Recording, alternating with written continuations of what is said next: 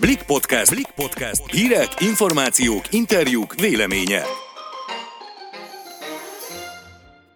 Sziasztok! Ez itt a Blik podcastja, Szabadfi Mónika vagyok. Én pedig Vajta Zoltán. Ma arról beszélgetünk, hogy vajon tényleg egy magyar vakcina menti meg a világot a koronavírustól? Az adás végén pedig kiderül, milyen családtámogatások érhetők el jelenleg és a jövőben mire számíthatunk. Már megint a magyarok, magyar kutatónő annak a BioNTech nevű cégnek az alelnöke, amelyik az eddigi legbiztonságosabb oltóanyagot fejlesztette ki a koronavírus ellen. Ez az az oltás, amiről most úgy tartják, hogy 95%-ban hatékony, és gyakorlatilag nincsen mellékhatása. Ugye sokat lehetett hallani arról, hogy nagy lórugás lesz majd a koronavírus oltás, lázat okoz meg mindent. Hát ennek nincs ilyen hatása, mégpedig azért, mert teljesen új elven működik. Karikó Katalin biokémikus és több magyar munkatársa is közreműködött ennek a vakcinának a fejlesztésében. Kossuth Rádiónak adott interjút, innen tudjuk azt egyébként, hogy 35 éve még itthon volt Magyarországon. 1985-ben kirúgták az egyik magyarországi laborból, leépítették, hát elment külföldre, és most tulajdonképpen ő az, aki megmenti a világot a Covid-tól. Hát reméljük, hogy így lesz. Igen, és hát hogyha minden jól megy, akkor az amerikai egészségügyi dolgozókat állítólag szerinte akár már november végén beolthatják ezzel az új vakcinával Európába. Így Magyarországra is tavasszal érkezhet meg ez a vakcina, ez a koronavírus elleni vakcina, ami hát valljuk be őszintén nagyon jó hír. Azt én nem gondolom, hogy itt januárban elkezdenek minket oltani, mert hogy nyilván prioritás lesz, hogy a legrizikosabb csoportokat oltják először. Tehát én azt gondolom, ugyan nincs erről döntés, de mindenki azt mondja, hogy előbb az egészségügyi dolgozók, meg az idősek, és aztán majd mindenki szép sorjában, és hát úgy valahogy nyár második felére lehet az, hogy mindenki megkapja az oltást, aki akarja, mert hogy nem lesz kötelező. Sokan félnek az oltásoktól, ezért is nem tette kötelezővé eddig a, legalábbis a kormány. Nagyon sok tévképzet van az oltásokkal kapcsolatban, hogy legyengített vírus van benne, meg hogy meg lehet tőle betegedni.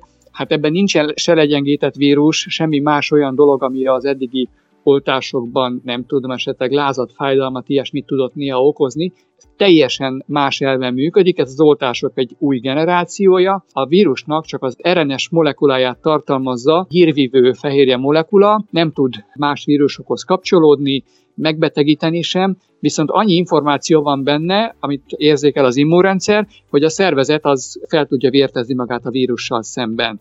Ez az oltásnak a lényege, hogy a szervezet győzi le a vírust úgy, hogy információt kap a kórokozóról. Ami még ugye nagyon fontos szerintem a sokunk számára, hogy a vakcina minden része természetes, tehát nincsen benne semmilyen kémiai módosítás, és hát ugye a biokémikus már azt is elárult ebben az interjúban, hogy a tesztek alatt komoly mellékhatása nem volt ennek az oltásnak, ami szintén jó hír, ugye hát azok után, amiket hallottunk az elmúlt hetekben, hogy más koronavírus vakcinának elég érdekes mellékhatásai lettek a beadás után. Én egyébként, ha lenne mellékhatás, én akkor is beadatnám, akkora nyűg, akkora teher ez a Covid-dal járó mindenféle korlátozás, az mondjuk, hogy én most itthon ülök, az nekem annyira nem, de én az elsők között vállalnám, hogyha lehetne, aztán kiragasztanám a homlokomra az oltási könyvemet, na jó, azt azért nem, meg azért szerintem a maszkordástól sem lesz olyan könnyű egyik napról a másikra elbúcsúzni. Én szerintem hozzánk nőtt, legalábbis én nekem hozzám nőtt, mert hogy megvéd más nyavajáktól is. Távol-keleten egyébként nagyon régóta hordják a maszkot ilyen járványi időszakban, ilyen nátha időszakban, és hát ott azért például nem is nagyon van Japánban influenza járvány, azt hiszem, hogy az utóbbi évtizedekben nem nagyon volt mert ott ez úgy része a mindennapoknak. Képzeld el, hogy már 200 millió dózis le is gyártottak ebből a vakcinából, és állítólag amint megkapják az engedélyt, azonnal piacra is dobják, szóval azt hiszem, lehet, hogy már nem is kell neked olyan sokat várnod az oltásodra. Nem tudom, hallottad de hogy állítólag egy darab 30 dollár lesz, és hát ami rossz hír viszont, hogy be kell adatni majd egy ismétlő oltást is, így eléggé furán hangzik elsőre. Nem van ilyen, hogy, hogy ismétlő oltást kell beadni, tehát nem egyet adnak, több ilyen oltás van egyébként, és az meg, hogy mennyibe kerül, hát arról már van kormánydöntés, hogy Magyarországon ingyenes lesz. Nem teszik kötelezővé, viszont nem is kell érte fizetni. Aki kéri, az úgy megkapja ingyen az oltást, ahogy most az influenza oltást lehetett kérni. Nem biztos, hogy több oltásra lesz szükség, ezt csak az első tesztek után mondták, meg nagyon sokféle oltás készül. Nekem Ócsai Lajos virológus, azt hiszem ő mondta egyszer, hogy amikor annak idején a hepatitis B oltást fejlesztették, akkor az is úgy indult az elején, hogy nem lehetett tudni, hogy meddig ad védettséget, és hogy majd évente újat kell beadni, és ilyenkor azt csinálták, hogy amikor már forgalomban volt, akkor is rendszeresen ellenőrizték az oltottaknak a, a immunizáltságát, tehát egy ilyen rutin vizsgálat, és azt látták, hogy egy év után is védettséget ad. Megint két év múlva is védettséget ad, és most az a policy eh, ennél az oltásnál, hogy három oltást adnak, egyet azt hiszem egy hónap után, a másodikat is utána fél év után, és most az van, hogy az emberek egy nagy részénél, a többségénél ez életre szóló védettséget ad. Nem tudjuk, hogy a koronavírus oltás a gyakorlatban hogyan vizsgázik, ezért nagyon sok a a bizonytalanság körülötte, de hát majd, majd kiderül. Én tényleg örülnék, hogyha egy oltás elég lenne, és nem kellene kettő-három ismétlő oltást is beadatni még. És szerintem már mindannyian örülnénk annak is, hogyha ha lenne egy biztos oltás, ami, ami tényleg elhozza a várt sikert, vagyis, hogy megszabadulunk a koronavírustól, és újra élhetjük a régi életünket mindenféle maszk, viselési szabályok és korlátozások nélkül. Én egyébként simán el tudom azt képzelni, hogy például a, a járvány után utazni csak oltási igazolással lehet, különben nem engednek fel a repülőre, vagy mondjuk a határon nem mész Horvátországba vagy valahova, és éppen kérik az útlevelet, akkor mondjuk fel kell mutatni az oltási igazolást, vagy éppen lehet, hogy az útlevélbe kell belepecsételni, hogy megkaptad a, a, az oltást, és akkor léphetsz be az országba. Azért eléggé tacsra vágta az egész világot ez a járvány, hogy szerintem biztosan valahogyan ösztönözni fogják egyrészt az embereket, hogy oltassák magukat, másrészt pedig meg, meg kell akadályozni, hogy aki esetleg fertőződik, az ne tudja szétvinni a a világba, és hát az oltás az jelenleg a legbiztonságosabb, illetve az egyetlen egy módszer, amit tudunk a korona ellen. És biztosan a családok is nagyon szeretnének már nyaralni jövőre, sokaknak ugye kimaradt idén a nyaralás, nem csak pénzügyi okokból részben azért is, hanem hogy nem, nem lehetett utazni sehova. Fülöp Norbert Attila, a bankmonitor.hu pénzügyi elemzője az elérhető családtámogatásokról és a jövőben várható változásokról beszélt Balázs Barnavás kollégánknak. A gazdasági visszaesés ellenére az elmúlt időszakban több új otthonteremtési támogatást is bejelentett a kormány, így egyre nehezebb eligazodni abban, hogy a családok éppen aktuálisan milyen plusz pénzhez juthatnak. Milyen újdonságok jelentek meg ebben a rendszerben? Érdemes először is tisztázni, hogy pontosan milyen támogatások érhetők el most, ugyanis a, a jövő évtől elérhető támogatások jelentős része az a mostaniakhoz kapcsolódik hozzá. Azok lehetnek jogosultak ezek egy részére, akik egyébként a mostani támogatásokra, például a csokra, a családok otthon teremtési kedvezményére is jogosultak. Kezdjük például a csok támogatással, a legrégebb óta elérhető, és a legfontosabb támogatási forma. Fontos tudni erről, hogy ez egy visszanemtérítendő támogatás, vagyis nem hitelről van szó, hanem a családok megigényelhetik, vállalt, illetve a meglévő gyermekeik után meghatározott összegre lehetnek jogosultak. Ez egyébként három gyereknél, használt lakásnál 2 millió 750 ezer forintot is jelenthet, illetve új építésű ingatlannál ez a támogatási összeg akár 10 millió forint is lehet. A meglévő gyerekre nem csak házasok, hanem gyermeket nevelő egyedülálló szülők, élettársak is igényelhetik. Amennyiben vállalt gyermekről van szó, egy, kettő vagy három gyerek vállását vállalja, akkor viszont van némi kötöttség, ilyenkor elvárás a házasság, illetve a házaspár egyik tagjának legalább 40 évnél fiatalabbnak kell lennie. A másik fontos, és 2020-ban, azaz most is elérhető támogatási forma, úgynevezett hitel, nem más, mint egy lakáshitel,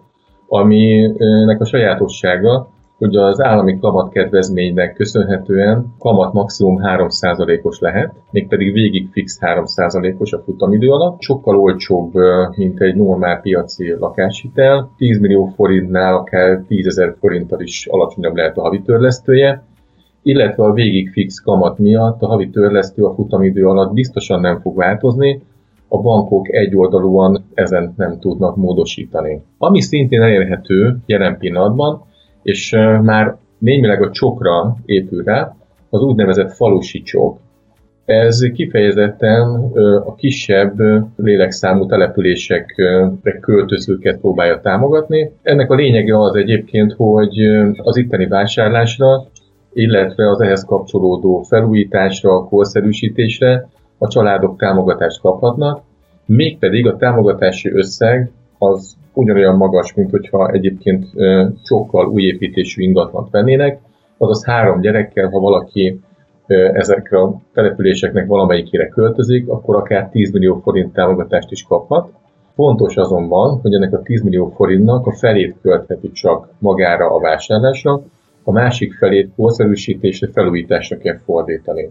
Ez egyébként a bankmonitor tapasztalatai szerint nem okoz problémát, ugyanis ezeken a településeken általában elég rossz állapotú ingatlanok vannak. Aki ezeket megvásárolja, egyébként viszonylag olcsón lehet ezeket hozzájutni, annak bizony jelentős összeget kell a felújításra, korszerűsítésre fordítani, egyáltalán lakható állapotú ingatlanokról beszélhessünk. Érdemes még megemlíteni, ami most elérhető, aztán egyébként jövőre némileg kibővül majd, ez az áfa visszaigénylés lehetősége. Jelen pillanatban, ha valaki falusi csokkal vásárol ingatlant, vagy épít ingatlant és korszerűsít, akkor a munkálatok áfája visszaigényelhető. Jelen pillanatban a legkúrensebb támogatás, ez a babaváró hitel, ami támogatásnak is hívják, hitelnek is hívják, nem véletlenül van ez a kettőség. Alapvetően hitelről van szó, ami az első öt évben mindenképpen kamatmentes. Ez azt jelenti, hogy gyakorlatilag annyit kell visszafizetnie a családnak,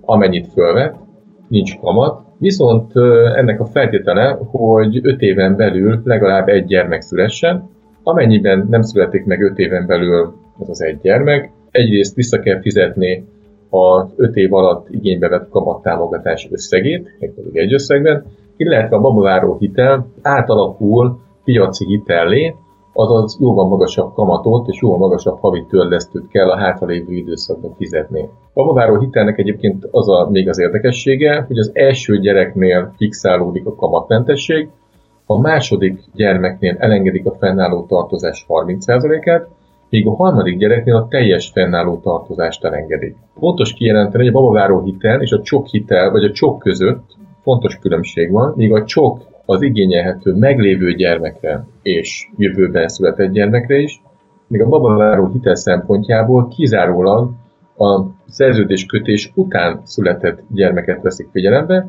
azaz ha valakinek már van gyermeke jelen pillanatban, babaváró hitelt vesz fel, akkor a kamatmentességhez még egy gyereknek kell születnie.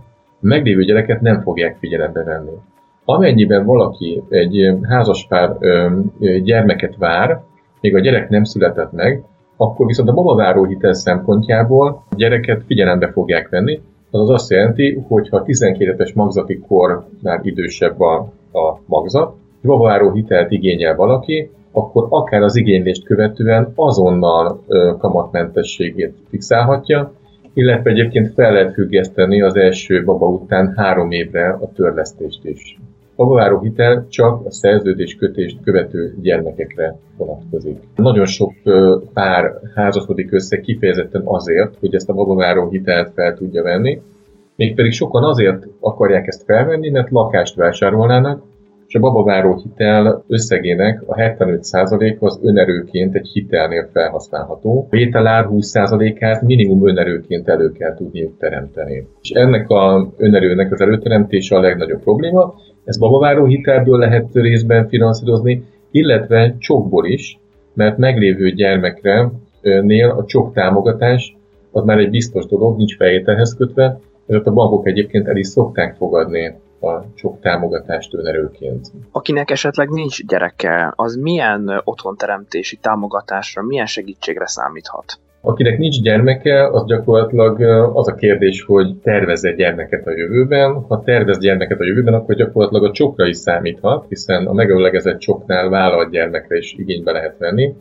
Babavárót is felvehet valaki gyermektelenül, úgy, hogy tervez gyermeket. Az egy érdekes kérdés, hogyha valakinek nincs gyermeke, és nem is szeretne gyermeket vállalni valamilyen oknál fogva, akkor ezekből a támogatásokból ő kimarad. Egyszerűen azért, mert ezek kifejezetten a családokat, illetve a gyermekvállalást támogató támogatások. Mi a helyzet 2021-ben? Milyen változásokra számíthatunk? Szinte kapkodjuk a fejünket, annyi támogatást jelentenek be hetente az utóbbi időszakban, sőt várható az is, hogy, hogy lesznek még újdonságok. Az egyik legérdekesebb talán az, hogy elindul jövőre a lakásfelújítási támogatás. A legalább egy gyermeket nevelő családok azok, akik egyébként csokra jogosultak lennének, azok a beruházások, a felújítási beruházások 50%-át visszakaphatják az államtól, az állami támogatás összege pedig maximum 3 millió forint lehet. Ez azt jelenti, hogy ha valaki 6 millió forintból felújítja a fürdőszobáját, ablakot cserél, esetleg kazán cserél,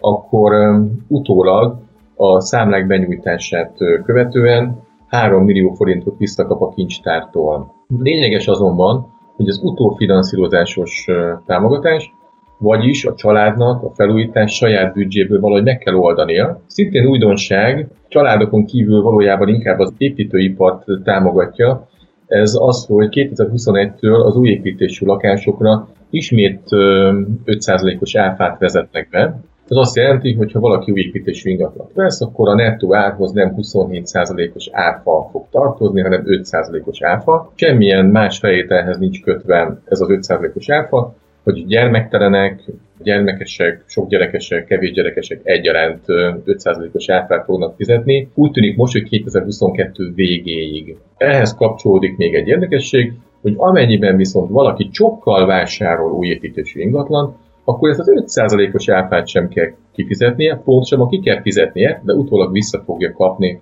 az államtól. Ami még fontos lehet, főleg egyébként azoknak, akik első lakásukat vásárolják, vagyis nincs korábban eladott lakásuk, hogy a csokkal történő vásárlásnál illetékmentesség fog járni, a vételár 4%-át kitevő vagyonszerzősi illetéket sem kell kifizetniük. Csokot lehet majd igénybe venni akkor is, hogyha egy családi házon vagy bármilyen ingatlanon a tetőtérben új lakást alakítanak ki, és oda fog gyakorlatilag a gyerek, a család ifjabb tagjai költözni. Ez egy nagyon érdekes újdonság, erre egyébként óriási igény volt eddig is, hiszen életszerű, hogy egy családi háznak a tetőterét beépítik, és ott fog az újabb generáció élni. Ez jövő évtől sok támogatásból is megtehető, ez a bővítés, ami fontos ebben az esetben, hogy ifjú pár egyik tagjának 40 évnél fiatalabbnak kell majd lennie, házasoknak kell lenniük, a tulajdon viszonyt úgy kell rendezni, hogy mondjuk az alsó szint a szülők tulajdonában van, a felső szint viszont a gyerekek tulajdonában legyen. És ami még egy utolsó érdekes dolog, és erről tudunk a legkevesebb, mert ez egy kicsit ilyen fehér volt itt a Balmonitor szakértőinek is, hogy az MNB, a Nemzeti Bank bejelentett egy bizonyos kamatmentes lakáshitel, így belengetett, ez azt jelenteni, hogy új építésű ingatlan esetében kifejezetten a, a jegybanktól lehetne kamatmentesen lakáshitelt kapni. Nem tudunk róla még sokat, ha megvalósul, ez nagyon érdekes dolog lehet, mert ez akkor a babaváró hitel, a, a csokhitel és a normál piaci lakáshitel mellé egy újabb lakáshitel típus lehet, Köszönöm szépen, hogy ezt elmondta nekünk. Köszönjük, hogy a Blik podcastjét hallgattátok, legközelebb hétfőn találkozunk. Sziasztok! Sziasztok!